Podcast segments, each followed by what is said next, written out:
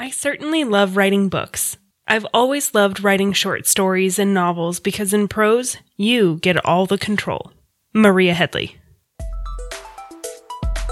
You're listening to Writing Roots, brought to you by Aspen House Publishing.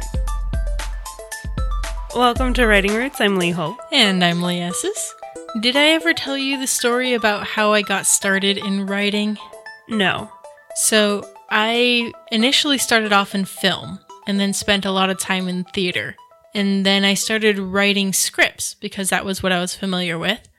And I realized as I was writing them that I wanted to be script writer and director and actor for all of the different parts and set designer and, and, and, and, and. And I realized there's a way to do that. It's called writing a book. That's the great thing about writing a book is you have so much control. You have all the control really until your editor steps in about how the book goes. And it's fun. But there are things to be careful about. Just because you can doesn't mean you should. And to be clear, a lot of our cautions in this episode are things to approach in your second draft, in your third draft. First draft, write everything down. Be the god that you were born to be. But second draft, scale it back for your audience's sake. I'm sure you're tired of hearing us talk about this, but I am going to briefly mention the Deus Ex Machina again. This is not a good thing to apply your God mode to. Don't throw characters into actions they wouldn't take just because it moves the story. The biggest example for this to me is in book seven of Harry Potter. Remus Lupin tries to leave a pregnant Tonks to join Harry and company on their journey because he's scared of fatherhood. He was a dad to Harry the entire time. Yeah, that is the last thing Remus would do, but it was done so that one, we knew Tonks was pregnant, and we, I think we found a couple other key things about either Grimmauld Place or whatever. But it just didn't make any sense for that character. That was J.K. Rowling doing God mode on Remus's choices because she needed something to move the plot along. The same thing can go with a MacGuffin, where why is this important? Because we say it's important, just move on. Authors so much want to explain every detail of their world before getting into the story because in their head, it is necessary information for the plot.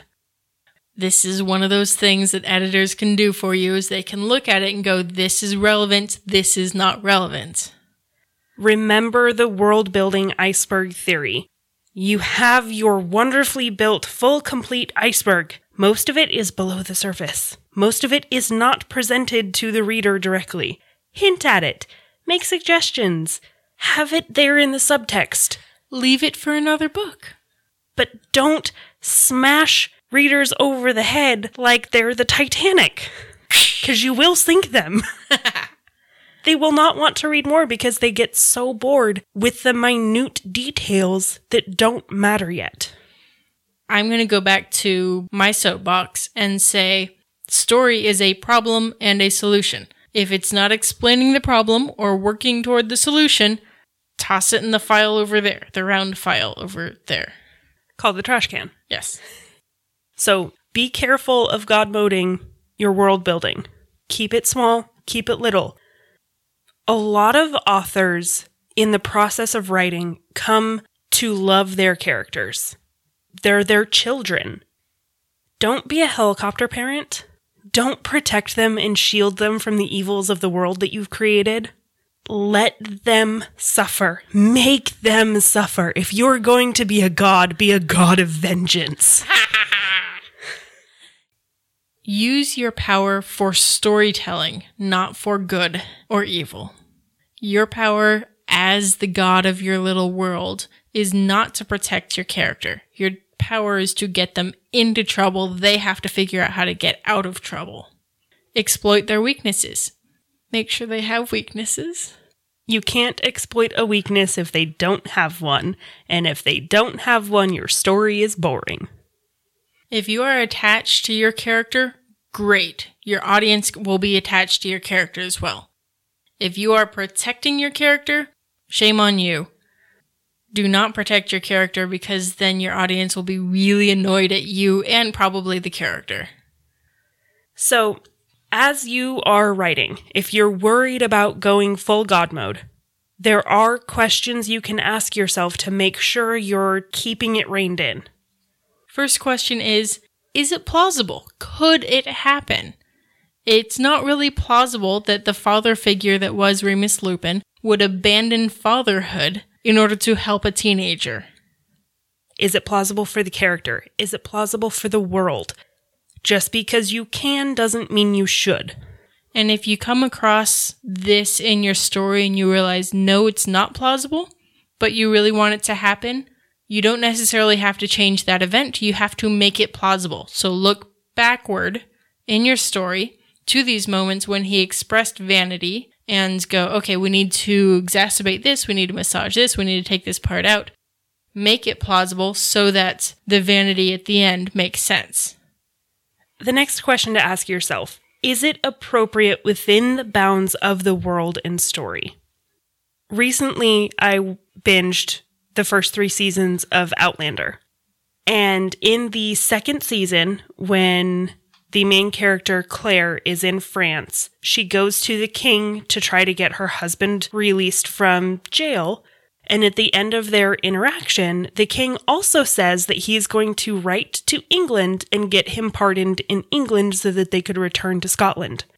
Super, super not plausible for the world. Because at that time in the 1740s, England and France were not friends. There is no way an English king would pardon a traitor based on the word of a French king. And that goes into the next question you need to be asking yourself, which is what could actually happen? This couldn't actually happen in the world. Especially if you are getting your character out of trouble, make sure there's a cost. Make sure if this actually happened and you waved your magic god mode wand, so that this particular thing happened, make sure the cost is extra high. The next question to ask yourself what would the character choose?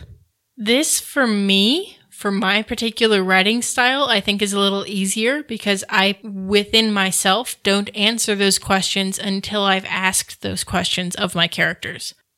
I make the problem in my story really clear from the beginning when I'm plotting it but the characters are a reflection of the problem and what's difficult for them. So I don't know their aunt's dog groomer's cousin's favorite color. I don't think through my world in that way. It's when the question is asked, then I know this is what the character would choose. The biggest question I have to ask when you are existing in God mode is does the reader need to know this? Not do you want the reader to know this? Because yes, you want the reader to know everything there is to know about the world. But does the reader need to know this? When I first started writing the book that I'm working on, the first chapter had a lot of unnecessary explanation about the magic system. It wasn't a lot comparatively to some other things that I've seen, but there was a lot of excess. There was an extra character that never would have returned, that didn't even need to be in the story. There was a whole long, slow process explaining her backstory. It was terribly written. So, after getting some advice from a writing group, they all looked at that and said, interesting idea, but really boring. Do you need this character? Are they coming back? Do they matter? Does your reader actually need to know this in the first chapter? No? Then remove it. And I did. And the first chapter of my book is so much better. So, if you're one of those authors that goes way above word count, it's possible you need to listen to this episode again. I'm not saying everyone, but it's very easy to want to tell several different stories at once. Sorry, Tolkien is especially guilty of this. I think Lewis did a, a better job of telling one story at a time. So if your word count is 437,000 words, maybe cut it down and make it within your genre and tell one person's story. Most of this is applied in your second draft, not the rough draft, not your first run through, not your first writing. Because in your process of writing it for the first time, you should feel free to write whatever comes to mind. And this is information that you as an author need to know in order to make sure that the clothing style of this other culture stays consistent throughout your story. You don't have to define it in your book, but you do need to make sure that you're consistent. So, yes, write everything in that first draft. And then edit it. Go back through, fix it. You can do that later. As long as when you are first writing, you are. Writing selfishly.